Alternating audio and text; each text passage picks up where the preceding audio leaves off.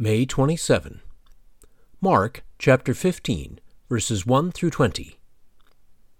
Very early in the morning, the chief priests, with the elders, the teachers of the law, and the whole Sanhedrin, made their plans. So they bound Jesus, led him away, and handed him over to Pilate.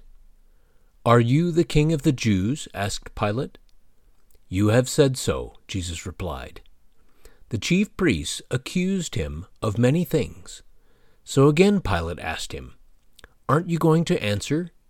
See how many things they are accusing you of? But Jesus still made no reply, and Pilate was amazed. Now it was the custom at the festival to release a prisoner whom the people requested. A man called Barabbas was in prison with the insurrectionists who had committed murder in the uprising.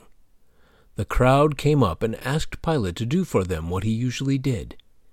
Do you want me to release to you the king of the Jews? asked Pilate, knowing it was out of self interest that the chief priests had handed Jesus over to him. But the chief priests stirred up the crowd to have Pilate release Barabbas instead. What shall I do then with the one you call the king of the Jews? Pilate asked them. Crucify him, they shouted. Why, what crime has he committed? asked Pilate. But they shouted all the louder, Crucify him! Wanting to satisfy the crowd, Pilate released Barabbas to them. He had Jesus flogged and handed him over to be crucified.